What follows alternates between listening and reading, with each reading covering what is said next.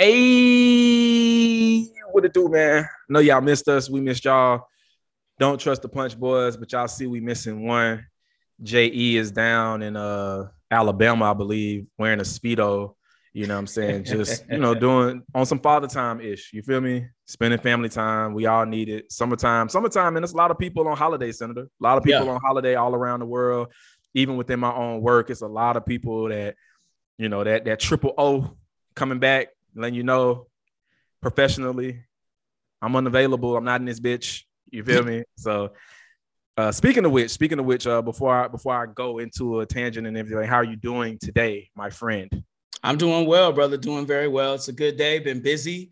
Got a lot of stuff on my mind and on the plate, but just trying to keep it copacetic, man. Keep the levels equaled out, man, as I enjoy this final month of summer. Cool. I'm well, staying super busy. Yeah, man, I'm just in, but not in a bad way. Like I'm busy. I'm good busy.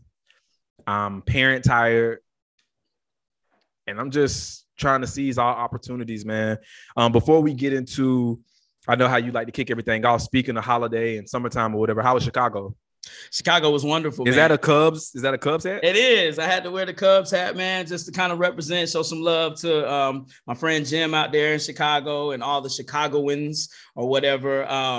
Yeah, man, Chicago's a beautiful city. It really is. We talked a little bit while I was there just about the vibe of Chicago. And, you know, when you think about, you know, top cities in the United States, most populated, busy, you know, cities that's really happening. New York, obviously, is number one. LA is probably number two, and this is actually the list in terms of population, and then Chicago right there, number three. I would take LA out of the running, one, because I can't compare. I've never been to LA, but just in terms of like major skyscraper type, you know, sprawling sort of cities or whatever, usually people compare, they have similar cultures too. People compare Chicago and New York. And I love New York. Having spent some time there, like New York is amazing. Got to give y'all the props. You got a hell of a city for sure. And I love just having, you know, energy, there's all that human energy, nonstop, 24/7, that's happening on various levels, underground, on the ground, secret rooms and stuff going on, you know, stuff in the air from the skyscrapers to even just like helicopters and stuff. And it's just that never stopping, right? And the variety of food and culture. But the vibe to New York is a little bit jungly, like it for real is the concrete jungle. And, you know, you want to survive there. Like there's something about New York that makes me want to like test my mettle and try to like do 6 months or a year, but I would never want to settle down in New York and do life there. But Chicago's different, right? Like Chicago, you still get all that elements of like vibrant life. You know, there's plenty of stuff happening on a variety of levels, but it's a cleaner city. And it's a city that I feel like I could actually see myself, not that I want to, or I'm trying to move to Chicago, but if it was an option, right, and that was, and the door was open for that, I wouldn't be mad at like settling and doing life in Chicago, man. Lake Michigan, it's like having, I mean, literally it's the beach, right? Like Oak Street Beach and Lakeshore Drive, like literally it's like having the ocean right there, except it's a giant lake. And I could do that lifestyle. Like I could, you know, like I was in Mexico, like I could get off of work and be like, oh, it's 3:00. What are you going to do? I'm going to the beach, man. What are you talking about? Like, and that's dope. And still have this huge, gigantic, cultural, booming city right there behind you. It's just like kind of the best of both worlds, man. It was beautiful. I loved it. No, that's awesome. I know you had a good time, man. Like I said, he's wearing a Chicago Cubs hat, y'all. That's and, you know, we A-Town all day in this bitch, but it's all good. It's all good. So now that you've been to Chicago, if you had to pick, and I know the natives hate this conversation, and I'm just like you know what I'm saying? We Atlanta boys. So when I went to Chicago, I immediately saw the comparison between Chicago and New York. Mm-hmm. So who you rocking with? Like, what's your pick? Oh, man, I feel like I need to do. Okay, just off of the time period that I've been there alone.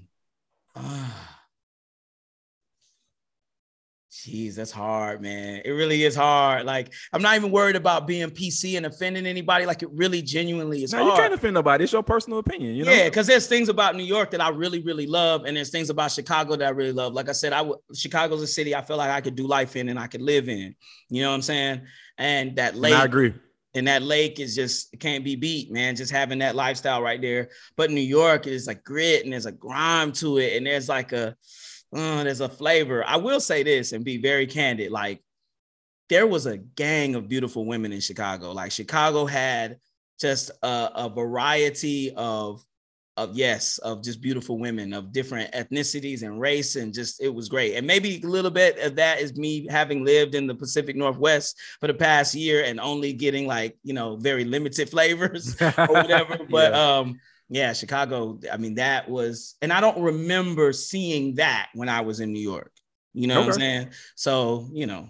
One quick question, and we're gonna move along. Chicago pizza is better. You know, Chicago pizza is better than New York. But the availability of pizza in New York, to be able to get a slice of pizza at any time, and every side of town, there's some sort of pizzeria or whatever you can get a slice of pizza. That's a beautiful thing. I do respect that about New York. But overall, Chicago deep dish is a better pizza than New York thin crust or newspaper. Yeah, Chicago all day. Took the words right out my mouth, man. Let's keep it moving. Mm-hmm. So random question, man. We kind of been starting these things with a random question, like the catch G-Rock and Josh off guard. Shout out to Josh. Hope you're doing well there, my brother. Here's one. J.E. the Speedo youngin. If you could relive any moment in your life, would you? And if so, which one? And it could be a period of life, or it could just be like a moment. If you could relive any moment in your life, would you? And which one? Yeah, I'm gonna go with two different scenarios. The very first thing that came to my mind was just like very much younger version of me. 7th grade was epic. It was iconic. Mm-hmm. The best, grade school year period. Like puberty's cracking, everybody's experimenting. No such thing as nothing but just curiosity. And outside of like, just being young and horny and just growing into like what you feel at the time is just like a young man caring about your presentation, wanting to go get your haircut, wanting that fresh outfit, wanting to make your presence known through personality and your choice of footwear and clothes. Like that was really cool. And then also too, I went to Chapel Hill, mm-hmm. and East Side, man, just a little bit different, man. Shout out to all the sides first and foremost. Y'all not gonna divide us, but I definitely my younger years, I came up on the East Side. And the ticking scene was like, bro, that to 7th grade was a movie for me. 7th grade was a certified movie. I don't want to go in detail. Y'all know how I get. You can only, if y'all listen to previous episodes, you know what I was doing. But yeah, 7th grade, I would say. And then as an adult, but I don't really want to put a lot of emphasis on this because my plan or our plan is to definitely get back to Europe, but the 2018, 2019, living in Switzerland and just having access to Europe and just moving around and experiencing culture, learning, growing, finding new things about myself, having to adapt to a new environment, new languages and stuff like that, completely just changed so much about me. Mm-hmm. So I would say I would want to do that just because it was so legendary, but I know that that's to be continued. So I'm not like 7th grade is a wrap. That's never happening again. You know what I'm saying? Right. But living in Europe, that's definitely to be continued. What about yourself? Yeah, man. I mean, you had two answers. I only have one answer. Because again, it's not about redoing, right? It's just about reliving, as you answered mm-hmm. already. And I don't necessarily want to go back to being young again. I mean, for me, and I've told people this. See, you ain't go to Chapel Hill, my boy. You ain't go to Chapel Hill. Maybe I should have. Now, I had a crazy 7th grade year. I had a crazy middle school time. High school was nuts. But I often tell people, like, when they ask me this question in terms of could you redo? Like, if you could start at a certain stage in your life and then redo it from there or relive it from there, I would say for most people, like, for me, it would be about 30. Maybe I was like 32 when I moved to Mexico. So 2014, like I would start there. And there are plenty of things about Mexico that I wouldn't want to experience again, like a lot of tragedy, a lot of just hard things and hard moments. But there was so much like surreal moments, you know what I'm saying? And encounters with people and relationships and experiences and stuff like that I had sitting on the beach, looking at the ocean, being in Bacalar and looking at that lake change colors and just conversations, things I had with people that were so just life-changing and stick with me. It's like, it was like a dream, you know what I'm saying? Like even the whole process of being there wasn't planned. It was just like, God was just like, boom, you in Mexico. And literally like 5 days, like, boom, I'm in Mexico. Like, it's just, it was wild. You know what I'm saying? So giving that information to me, it was like super last minute and like, hey, so-and-so and so-and-so hit me up with opportunity, da-da-da. Long story short, you know what I'm saying? Or like you like to say, long story. What's less long. Story? Yeah. Less long. Long story, less long. I'm moving to Mexico. I was like, bro, niggas didn't believe me, bro. Like, folks did not believe me. I was like, bro, I'm moving to Mexico. And they were like, shut up, bro. You're not moving. I'm like, cause life come at you fast, and you really live long enough to see opportunities like that where it's just like you barbecue or you mildew, and if you move too slow, they fill the position, then you missed out talking about, well, I was nah, bro. Let me know. Do you want this position? I'm happy for you. I know that it was rough in the beginning of just you being away, adapting to just like a completely new different culture, used to having your car, like everything was so different there, but it was an opportunity for you to grow. Opportunity for you to experience culture and like beautiful scenery. You know, I know in the beginning when I was messing with you, you was just like, man, I don't really care about that. And then you was like, nah, this beach, having access to this beach and just these beautiful women and this, that, and the third, like this is amazing. Like food, I don't have to like spend a whole bunch of money on food, and it's fresh tacos, and it's like I'm so happy that you got to experience that. Yeah, me too. I would love to experience something like that again, not just relive that moment, but do it again in life. I still have a desire in me to maybe to live outside of the US again. But just that chapter, or rather that start, like began a whole new chapter in my life. Like it's another fulcrum point in my life. Like I think about 2002, you know, and coming to know the Lord, and then like 2014, like these are like huge bookend, like changing moments in my life. And so I feel like I'm kind of approaching a new chapter. For sure. And I'm thankful for where I am right now. But like, if it hadn't started in Mexico, then everything else that's happened in this 8 years wouldn't have happened. You know what I'm saying? Mm-hmm. And I shudder to think, bro. I shudder to think what Senator would be like had I never said yes to that. So it's just that sort of adventure, man. I would say yes to that again every time, bro. One other thing too, just like real quick, I was thinking, it came to me while you were talking. I would like to relive like the 2005, 2006-ish timeline of just like being online on the internet and like the discovery. Like now with social media, it's not so much like you may discover a new person because we have this huge platform that's connecting and making us all like making the world much smaller. Right. But like when I first started the blog and going to other blogs, it's not even just about my blog, but just the discovery of just going to these platforms and seeing new things and finding out events and culture and new products and stuff like that. Like that was such a new concept. Now it's just, we content overload now. Right. But, yeah, I just briefly wanted to just touch on that. It was just a very fun time. I remember coming home from World Changes and logging on, turning the computer on and going to MySpace and, you know, going to these different blogs and going to forums. And again, it was just discovery. Nah, right. Smoking Section, right. Two Dope Boys. Shout out Smoking Section. Those were usually the go-to and stuff like that. But it was always about discovery. It was always something new. It was a new rapper. It was a new this. It was always newness that excited you. Now it's so much newness, and we'll get to some of that later on in the episode, but it's so much newness now where you kind of like, it's a bit OD. It's kind of hard to be excited for so much of it, but I just wanted to touch on that. No, you're exactly right.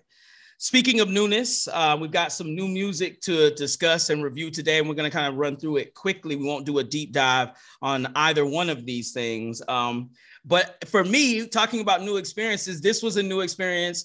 You're welcome, Don't Trust the Punch viewers and listeners, because I know I can be the old fuddy-dud on here. I know that I can be a little closed-minded, respect my bias.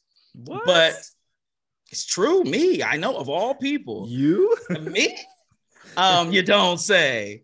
But I actually did something that I've never done before.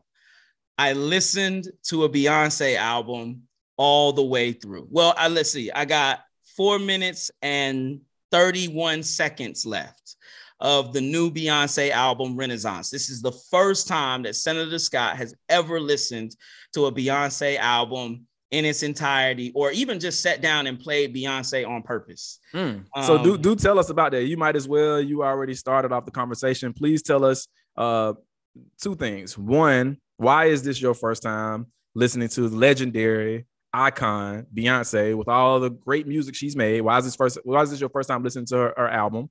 And then two, obviously, what did you think of this new album? Sure, I've got notes on the second one that I'll run through quickly I mean, I'm not into pop music, right? I'm not into pop music.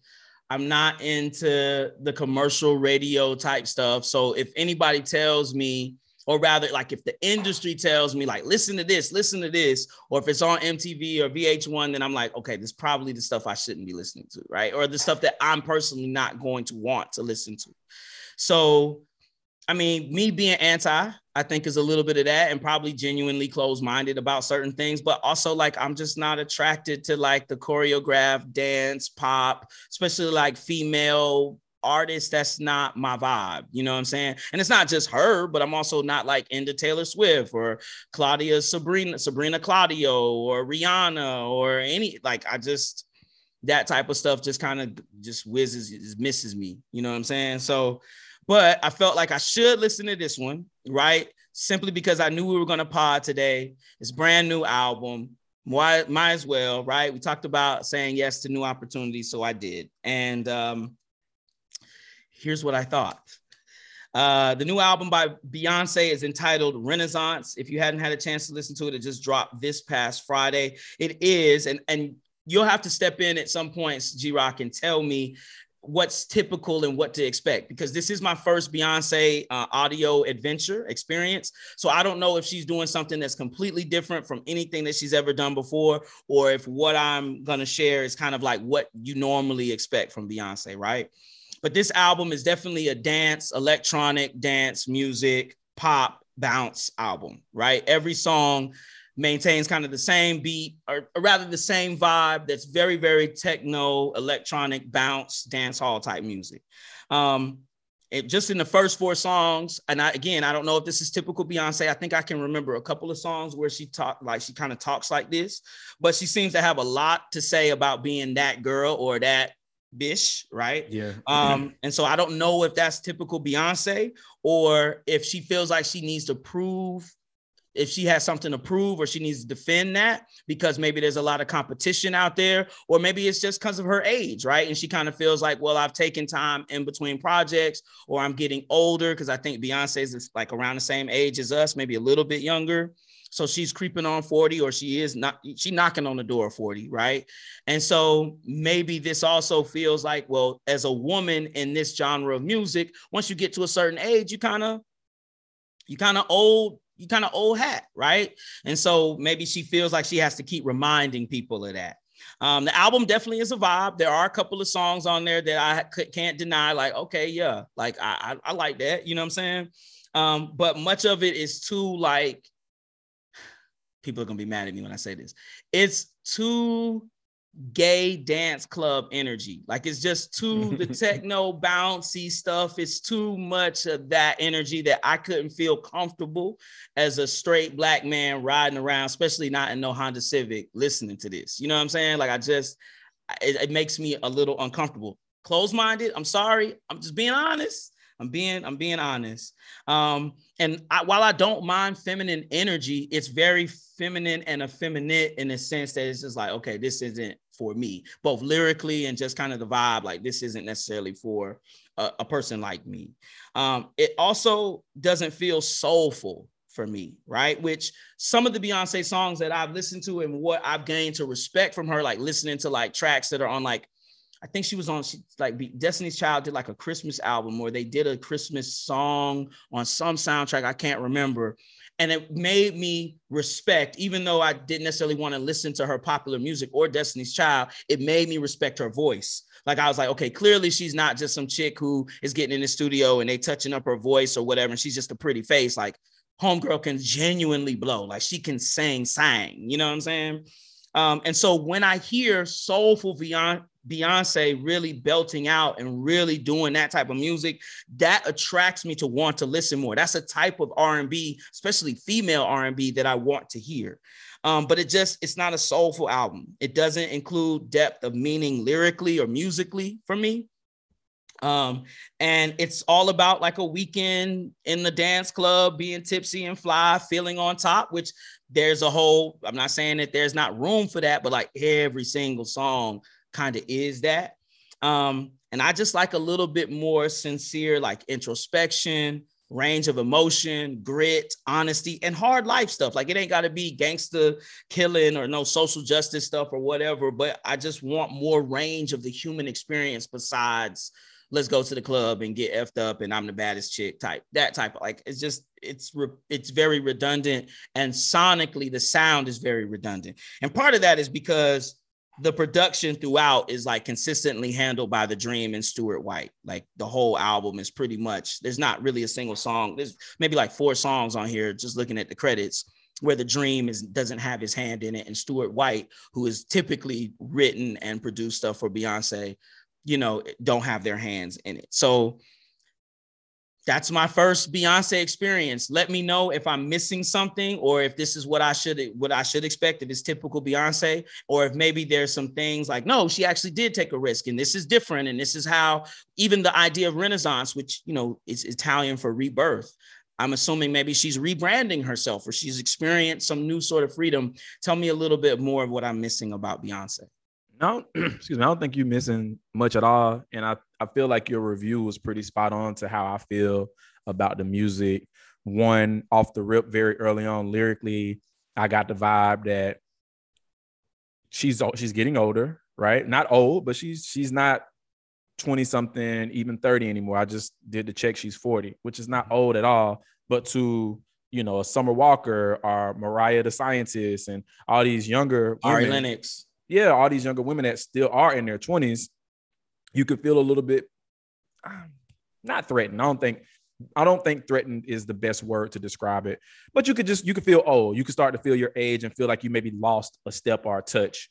And you know, the term we like to use, washed, right? I don't think Beyonce is going to ever be washed vocally. She has a very strong voice, and her influence is there, but I just got the vibe that it's like, hey, I'm feeling older and I need to remind y'all, maybe more so out of insecurity, because and that's the thing about ego, right? No one, Beyonce is Beyonce, whether she decided to put out another album or not. So there's not a single woman in the industry or as a listener that needs you to remind them who you are. You never, ever have to drop another album. You've done what you know what I'm saying? You solidified. Right. But it's kind of like, and I don't want to get off the subject of music too much, but it's like when she did the GQ cover a couple years ago, I felt like it was a little forced. Nah, not just forced. It was just like, you're Beyonce. You don't have to do that. That's for the people. Not saying anybody has to do that, but you definitely don't have to do that.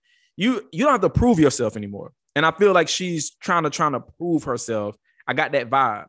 Like you said, lyrically, I'm that girl, I'm that B, none of y'all is on my level. You know, I'm like, there ain't no competition. Like, bro, we know that. Ain't nobody's touching you. Right. Not even close. Now, will you always be the Beyonce that's running the game, who everybody's trying to necessarily model their music after? No, and you have to accept that. That comes with time. But you can still age gracefully, and you can still make age-appropriate music based off of life experiences and wherever you are at the particular time. And so it just felt like her trying to be young. You know what I'm saying? Her still trying to be young and relevant, which is not anything wrong with that. But at the same time, because you are Beyonce, you don't have to do that. Right. Now, you know, moving on, I definitely did find that there was multiple songs on the album that I did enjoy. It is a vibe. It's a very much a cohesion going on musically, sonically. And so I will say off the rip, when I was listening, I was like, this is 100% better than Honestly Nevermind. Like, she definitely bodied that concept of, you know, right. of doing that type of album. But lyrically, I wasn't impressed. The production on some of the stuff, you know, sounded really good because I listened to it in the car. And to your point, like, it's definitely party, club, hookah, you know, mixed crowd, gender, whatever. I don't know the proper word, because it may not necessarily all be just gay, but it could just be like a certain like group of people. And there was one song that she had a song, you know, where she played around with like some of like the New Orleans influence and stuff like that, with the bounce. Yep. And so I could see some of that stuff even making its way into strip clubs. Right. So yeah, I mean, I just wasn't impressed. I wasn't blown away. I was not disappointed because I didn't go into it with a high expectation, but I wasn't something where I was just like, I've seen some people's like, oh, this is probably like one of her best albums, and I gotta spend some more time with it, because I only gave it one full listen, and then I started playing it again, but I didn't get that far into the album. But yeah, lyrically, I just would have liked to hear something differently. I know who you are, Beyonce. I never forgot. I know that you may feel when you're away from the limelight that you feel a little washed. You feel like you lost some influence and some power. And, you know, even when it comes to like the body and stuff like that, like having to, it feels like you're saying you don't have any competition, but it very much feels like you are trying to compete. Yeah. Yeah, the cover alone screams a little bit of like, I want your attention, right? Yeah, like, and I'm letting you know, and remind you of what I look like physically. Yeah, I've had these children. I've had 3 children. I'm not, you know, this spring chicken anymore, or whatever, or spring chick, whatever it is. And I gotta let you know, I still look good. I still can sing. Body's looking good. You know what I'm saying? Like, but you know, I feel like that's from a space of, you know, a little insecurity and, you know, ego at the end of the day, because again, it's like not comparing them exactly, but it's like Michael Jackson still being around and feeling the need to remind us who he is. Like, you might. Michael Jackson. You might, bro. Don't nobody have to ever, you know, ever question that. So I feel like when people start doing that, it's because like they're in their head and they're, you know, kind of like wrapped up into their own hype and stuff like that. It's also the reason why why it's hard for a lot of people to truly retire. Because if I retire, will you forget about me? Right. So let me come back on the scene, whether it's an athlete or, you know, a rapper or a singer, let me come back on the scene with something new, because I feel like although I'm certified and I'm a legend, I feel like y'all kind of forgot about me. And that's just something that, but that's the thing, it's not like, exclusive to Beyonce. You know, I'm not trying to sing her out. No, not at all. And we see this with rappers as well. T.I. is one that we talked about before. Jeezy's another one we talked about before. You know, just the ability to age gracefully as an artist, as a creator. And that's the thing, like it's Renaissance, which I think is exactly speaking to the title, right? I'm rebirthing myself. So this is new Beyonce, Beyonce 2.0. I'm young all over again. And you're going to get a new hip, hot, riding the new sound wave of what's cool Beyonce. And I would have liked to have had more of a mature, bluesy, soulful, in-depth, even shorter album. Like this album is not an hour. It's like 52 minutes plus, but even like a shorter album that was hitting more like 40, 45 minutes of just nice soul balance that just as a 40-year-old person, like I could really vibe to and lay back to and chill to. And you can have a couple of songs that bounce like this. Like I enjoyed Cozy. I enjoyed Church Girl. I'm a sucker for gospel samples. You throw the Clark sisters in the background, I'm there. Like you sold me, right? Like Pure Honey, especially that beat switch towards the second half of that song. Well, okay, like there's some songs on there, but overall it isn't a vibe that I want to really indulge in. It might be something that the 20-somethings and the early 30-somethings who are still living that lifestyle and still in that scene enjoy, and that's what she's trying to reach, and that's what she's trying to continue to appeal. And I was gonna say, I wanted to let you finish your thought, and I think that is, I don't want to call it a problem or issue, but I think that was the thing. I think that maybe she felt the need to make the music she felt like she had to make, as opposed to maybe the music she really wanted to make. Because it's almost like, imagine an artist like Kendrick. People aren't enjoying this new album as much as they were enjoying Damn, because It's not necessarily what they wanted. But as an artist, you kind of stuck in between, like, do I give y'all what y'all want? Or what you need. What you need, or what I want to do. Yeah. What I want to do musically. And I don't know that, because I mean, obviously, I don't know Beyonce. I don't know if that's exactly what she wanted to give the people. Or when you look at the landscape of music and the times, even like her usage of thotty, you know what I'm saying? And I think she like mentioned her ass a couple of times, because all that a couple of times. I'm saying all that is very much relevant. You know what I'm saying? Or just like people care way, not people, but women care way more about the butt. Not even just black women, just like just society. Women. Yeah. And then like thotty, like that shit was, to me, that that was a little cringe for me coming from her, because this is I agree. Is thought in your vocabulary? You know what I'm saying? Not you. Well, I'm just saying for her, like, she is from Houston. I mean, she is from Houston, and that's one thing. Like, sometimes we can't forget, right? She does have some of these influences. She does have the gospel music genuinely influence of being. Yeah. No knock on that. You know what I'm saying? So some of these words may come up, but she's also far removed from Houston, right? She's not the pretty light skinned girl from around the way in Houston. She's Beyonce now. You know what I'm saying? But it's like the song she did. I think she did a remix with Meg Thee Stallion, and she name dropped OnlyFans. Right. I feel like you're strategically doing stuff that you feel is going to be relatable to the younger trending topic conversation. And I just like, you don't have to do that. Right. Other people that need to lean on that type of stuff because they ain't really got nothing else to say. Nobody else is really listening to their music, but you Beyonce. You don't have to do trends. You don't have to do what's popular. You legitimately can do what you want to do. You know what I mean? And so that's pretty much all I got to say, man. It's definitely not a bad album. I'm going to continue to listen to it. But I didn't even have any notes down, like exactly like which song I like, which song I didn't like, or anything like that. It was just more so as I was listening to it. Did you notice the Drake joint on there? Did you even if you could guess, do you know what song maybe was written by Drake and originally was for Drake? No. Please enlighten me. So the song Heated was both written by Drake, and originally it was Drake's song, produced by Boy Wonder. And actually there's a demo version of just Drake. It was originally his song, and then I guess it got passed to Beyonce, but he has writing creds on there, along with like 11 other people, because everybody is apparently writing on this album. I'm looking at it right now. Just FYI, we got a 20/20 left. For sure. Well, then let's keep it moving then. Let's talk about the new Isaiah Rashad leak. And this time we're talking about music with Isaiah Rashad. So there's 19 songs that have been leaked. It's called Music for the Vibers. That is music, the number 4 are the Vibers. You can find that. Just Google it and you'll be able to find that pretty much anywhere. Mm-hmm. This one, unfortunately, I have not listened all the way through. I think I made it to Cream, which is only like, I think 7 almost. Yeah.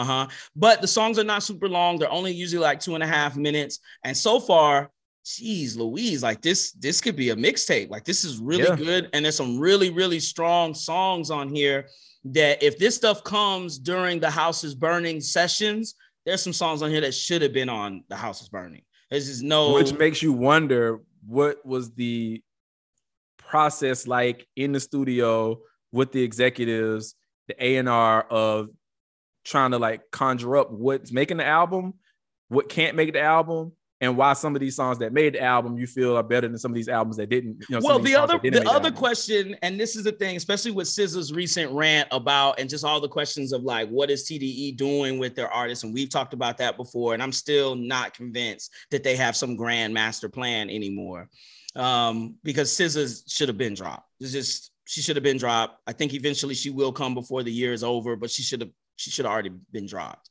And Zay, what this lets me know is if he had all of this music, they could have released some of this stuff as singles. They could have released some of this stuff as a small EP.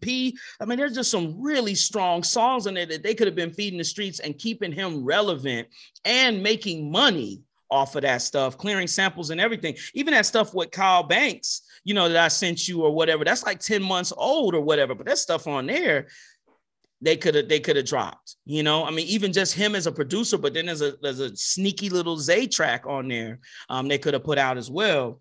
What's your favorite song or songs on Music for the Vibers so far? Again, I haven't made it past track 7, but I listened to it this morning. Towards the tail end, I was a little bit in and out of sleep, but off the rip, the song Fears is a song that I was hoping made The House is Burning or the deluxe version when we got those added songs, because he previewed it on IG Live. I mean, anybody that's a true Zay fan knows he's pretty much previewed every song he's ever made on his IG Live. I'm sure there's a compilation of Isaiah Rashad IG Live snippets on YouTube. I'm willing to bet. So Fears, I was very pleased to hear that.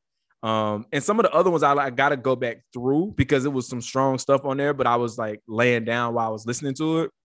But overall, to your point, like this is definitely something that we should be able to have, whether it be on SoundCloud officially, that's not going to be taken down, something that lives on a DSP. And I don't know. And this kind of goes to my theory. You know what I'm saying? I know Josh will hear this and I'm letting you know, but this kind of goes to my theory. I don't feel like this is just coincidence.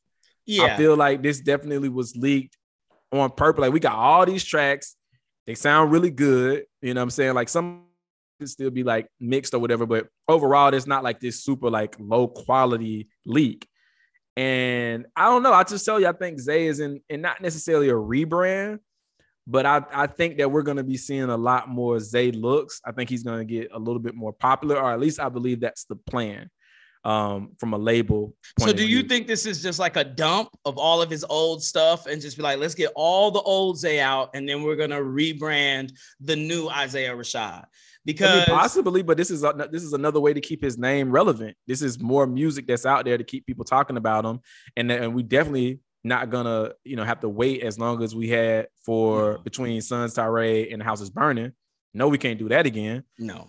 So in the meantime, in between time, here's this leak of all these doggone songs that's jamming like hell, because it ain't no duds. Because sometimes people could leak music and it's like we talk about it for like you listen to it and you never revisit. Like this is something that I want downloaded in my possession, kind of like the Kanye Yandi, you know what I'm saying? Right. Joint where he's like, bro, there's some really strong songs that was on the album that never made it, but we know that was an intentional leak. Yandi was one of his best albums. Let's just that stuff still lives on YouTube. Yeah. So I want this to be one of those joints where I have access to it, where I could just listen to it and just add it to an arsenal of songs from Zay. And I think that this was needed. I think that it was strategic. And we'll revisit. We could revisit this conversation briefly and just talk about some of our favorites. But I'll tell you right now, Pulse, geez Louise, Pulse, him and Reason, and then the next song after that is called Hoarder. Them two right there immediately caught my attention. Fears is good too, right? But that's kind of like that's like a deep cut. That's deep cut Zay, but Pulse is Pulse. That one caught my attention right off the bat. Let's keep moving quickly. DJ Khaled is dropping a single this Friday, which will include, remind me who all is on Drake and Lil Baby. Drake and Lil Baby. Lil Baby. We're gonna say it. We gotta say it right. That's right, Lil Baby. And and he will drop, DJ Khaled will drop his new album entitled God Did August 26th. So the 26th of this month. So are we excited about DJ Khaled, or is there something else we're more excited about? I mean, I'm gonna be honest with you. I would really appreciate some more mysterious music. You feel me? I would really appreciate some mysterious music around that same time, you know, preferably the same day, August 26th. That's it. If you know about that mysterious music. Yeah, I don't even think, do you think Atlanta dudes are petty? Do you think that's culturally Atlanta dudes are petty? No, we're not culturally. I mean, I've heard somebody say that, like, you know what I'm saying, Atlanta dudes is petty. Like, not in a negative way, but just like Atlanta dudes is petty. Like, if we're going to, like, troll you, if we really going to try to get at you, we're going to be super petty with it. I don't know if I fully agree with that when you say Atlanta people. There are people from Atlanta that are women. Maybe some Atlanta women could be petty. I'm just saying that because on topic, if I was Tyler, like, in that position... And I don't think I think I can be petty, but I don't think I'm a petty person. Right. But for the sake of just being petty and creating a tradition, nigga, I drop when you drop. What's happening? You know what I'm saying? Just a Jay-Z and Nas thing. Just I'm gonna subtly step on all of your releases. Since you made it such a big deal, because if you didn't make it a big deal, then it's all good. You be in your feelings because you ain't, you know, we the best. You know, you can't do that. But you trying to like not even sneak this. You directly trying to like discredit my music because you don't, you know what I'm saying? Because it don't sound like the compilation, superstar, collaboration things that your recipe. Mm-hmm. You feel me? Mm-hmm. And you got all this promo and all this, like the rollout is the same. We get pictures of who's in the studio. He's riding in the drop top Maybach, and it's the same rollout every album, which is totally fine. But here Tyler comes and just like last minute, hey, I got an album, want some J. Cole stuff. I got an album that's coming out. I hope that y'all support me creatively. It's not necessarily what y'all are used to. It's me trying something different, which was Igor, and a wonderful album. Right. Seeing him continue to evolve within his creativity. And then follow that up with another Grammy winning, or at least Grammy nominated album. I think it won also Best Rap Album, was Call Me If You Get Lost, right? Which was also a good album. I have some questions that I want to segue into that, but go ahead and get off. Finish. No, I'm pretty much done with just my point, because I don't want to go into a rant. It's just on the strength that he tried to discredit such a great album that not even intentionally stepped, because no one's comparing. Like, if you're gonna listen to the Tyler album, you know what I'm saying, you're probably not thinking about a DJ Khaled album, and vice versa. Right. You know what I'm saying? Right. So just to be petty and just to keep the party going, I drop when you drop. How about that?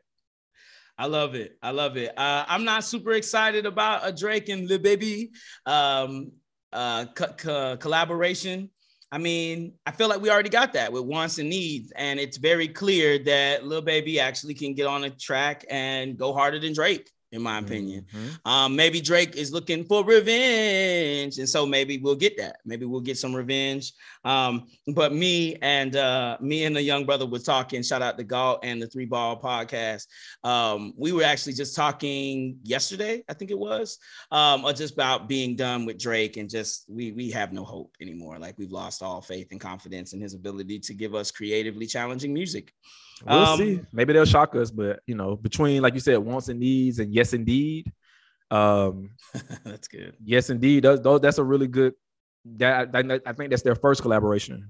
This is a good song. Those are two really good songs. I prefer Yes Indeed over Wants and Needs, but who knows? Maybe this would be like amazing, you know. But again, I don't go into some of this stuff with like a high expectation. I'm just gonna listen, and it is what it is.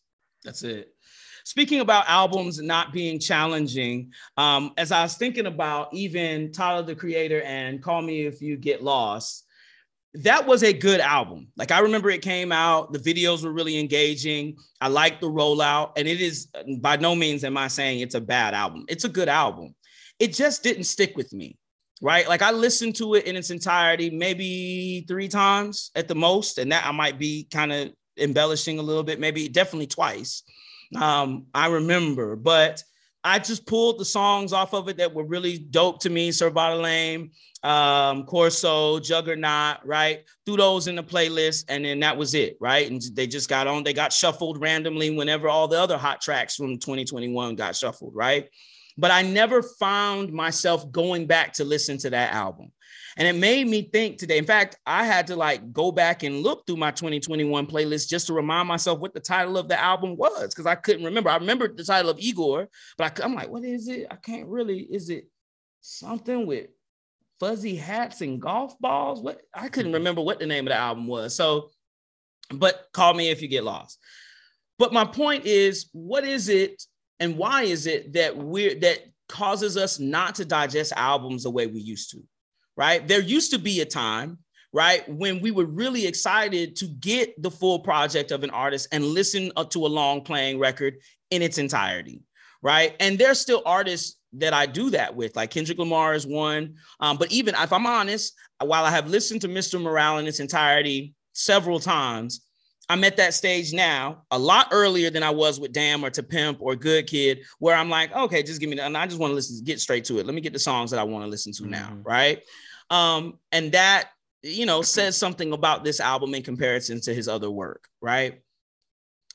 But one album that I can think of in recent memory that was really good, that I actually listened to it all the way through every time, like I didn't really just want to skip, was Magic. Nas' Magic that came out last year was a surprise, like a surprisingly amazing album, and probably has rose in the rank of his discography when people talk about his best albums.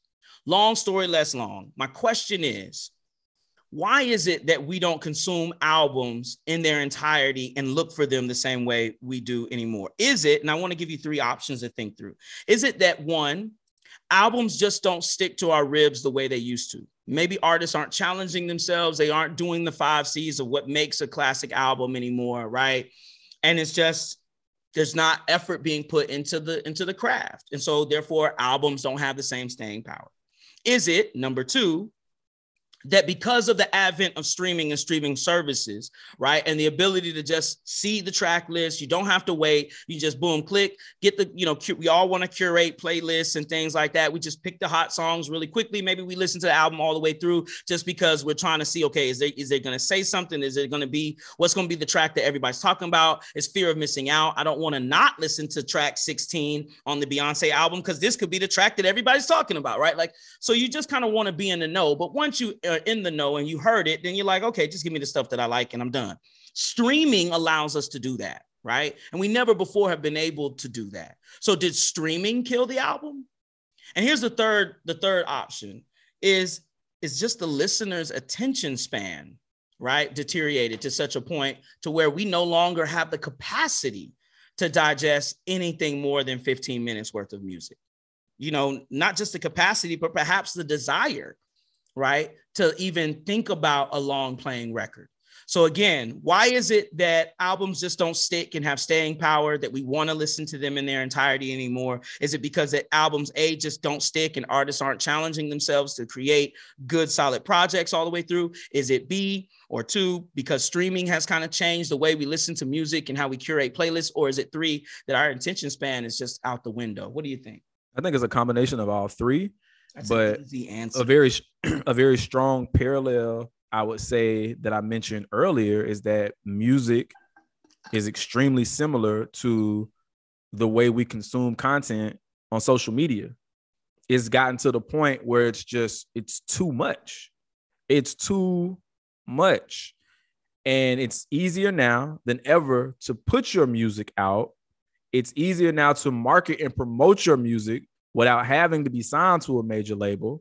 So the competition or the quote unquote drought never truly happens. It may not necessarily be high quality music, but there's never ever a drought in new music, whether it's rap music, alternative, rock, pop, whatever it is that you listen to. There is never, in the time that we live in now, there's never a drought. Right. So I think, like I said, it's a combination of the three things that you said. But like I said, it's just a strong parallel of social media, where it's too much. It's too much. And yeah, I don't think people are able to truly appreciate it. A lot of what you already said, I don't think people are even approaching albums in the same way that they used to approach albums. You know, there only are a handful that's actually caring about concepts, sequencing, cohesion from front to back, all that type of stuff, that really care about that. And I mean, I could probably just go on and on about that, but I just, in a very short explanation, I think that's exactly what it is. Our attention spans, like you said, some of the music just isn't really that strong. But overall, man, I just think, although it's a combination of those three things, I just think it's just too much music. And at the pace that people are putting out music now, that allows people to slack off a little bit with the way that they approach their music making. I don't think it's as much inspiration. I don't think it's as much fire. I think it's just more about being relevant, regardless. Kind of what you would say about Drake, yeah, with CLB. None of us thought it was his strongest album at all, but look at what it did. Look at what it's still doing. So it's like, can you really tell him that it was a flop? Can you really tell him that the music isn't good if it's still charting and it's still doing well? But it's like, which one is more important to you? Staying relevant or creating really, really, really good music that's going to stand the test of time? Yeah, no, that's a really good answer. I think it has a lot to do with just being inundated with so much music and so much music options that we don't have to wait for, right? Like, and before the advent of streaming and when we're still buying physical copies of music, you had to wait, and artists had to be strategic in when they would release projects, and you would only get maybe at the most 3 albums within your genre, right? Your preferred genre. You would get 1, 2, maybe 3 albums that week, you know, and that was it. That's all you would get or whatever. And you would have to wait till the next month before you got another project. Now there's just so much music all the time, even in the middle of the week. The mixtape era helped to move us into that too, where an artist could just freely start releasing music whenever they wanted to. to now we're just used to having music when we want it, how we want it, at the push of a button. And if you're not going to give it to me when I want it, then there's 50-11 other artists who will.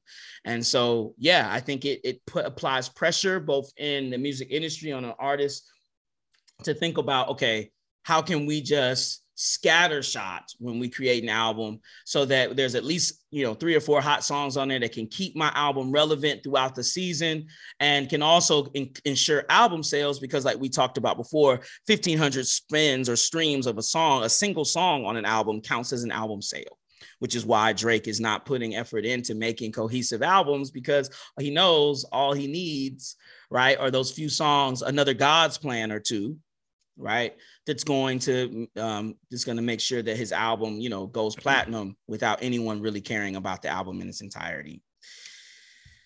Fishbowl of fun.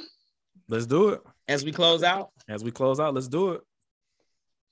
Here we go, folks. Fishbowl of fun. Last time we threw it out because we, it was kind of a crappy question, and we already had a really good one with the rando question at the beginning. Let's see what we got here. Ooh, I won't throw this one away, especially since it's me and you. I think we can do it. I wonder if we talked about this. Worst Kendrick song. Worst Kendrick Lamar song. We know what Josh would be. Josh would say it's Die Hard. Die Hard, for sure. So we'll definitely speak for Josh and say that Die Hard. Coco, I hope he's listening to this. That's for you, Josh. Yeah, definitely. Josh would say that. So we can speak for Josh, and I don't think Josh will correct us. I think that's his worst Kendrick pick. Geez.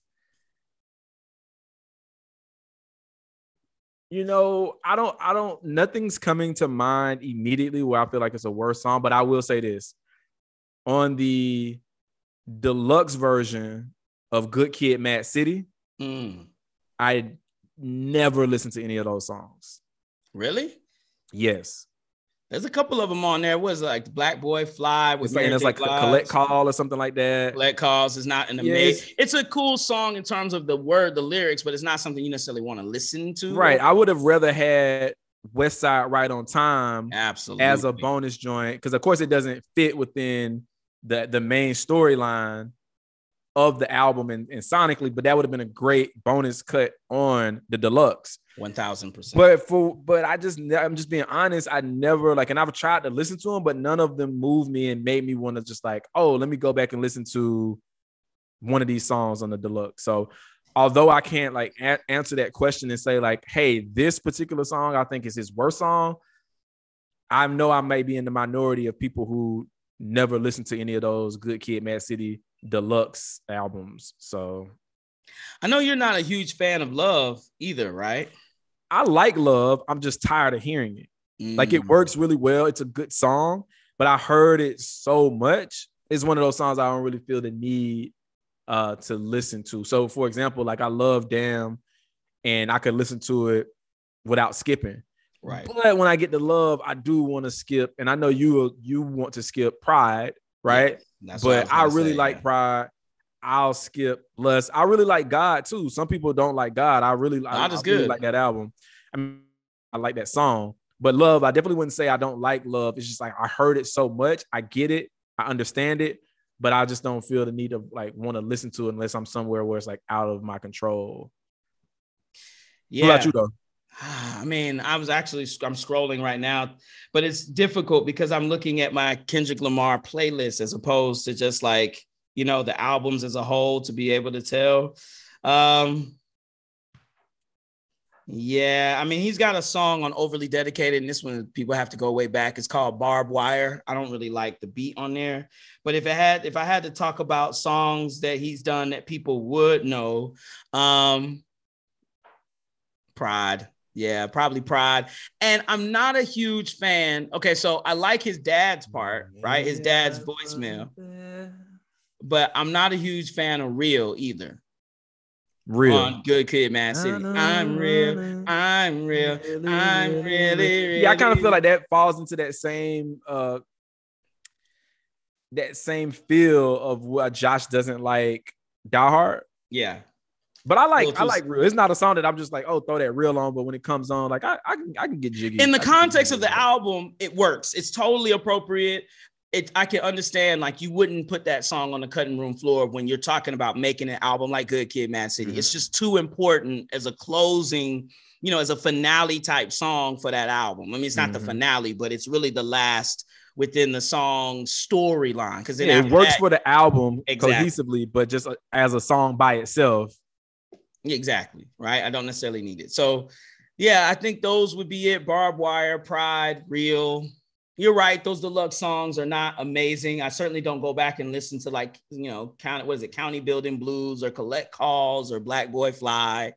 But man, we would be here all day if we talked about our favorite Kendrick Lamar songs. Jeez Louise. Man, facts. I'm trying to pull up this just before we close out of here, just to see what these other joints are. Don't ever forget how good. So Black Boy Fly, Now or Never. That's a terrible song. And then you got Bitch Don't Kill My Vibe remix, and then you got the Recipe bonus. So those two are, you know, if that I didn't realize that those was counted within there. So I like Recipe and I like Bitch Don't Kill My Vibe remix, but it's Now or Never and Black Boy Fly. Those are the songs I never listened to. There you go. Yes, Ersky. This has been episode number 7 of season 2. Don't Trust the Punch. We appreciate you guys as always for listening. You're welcome. And next time we do this thing, we'll be back with none other than Josh E. J.E. the Speedo Youngin'. You feel me? You want to tell the people any last thing before we out of here? Hey, man, love y'all. Be easy. Stay safe out there. Wash your nasty hands. Keep a little distance. Don't live in fear. Get your rest. Drink lots of water. Definitely drink water. And be mindful of all the blessings around you. And don't take nothing for granted. You dig? Yeah. Spend 5 minutes a day in silence, too. Maybe 10. It's good for that. And that's it, man. Catch y'all next time. Peace, guys.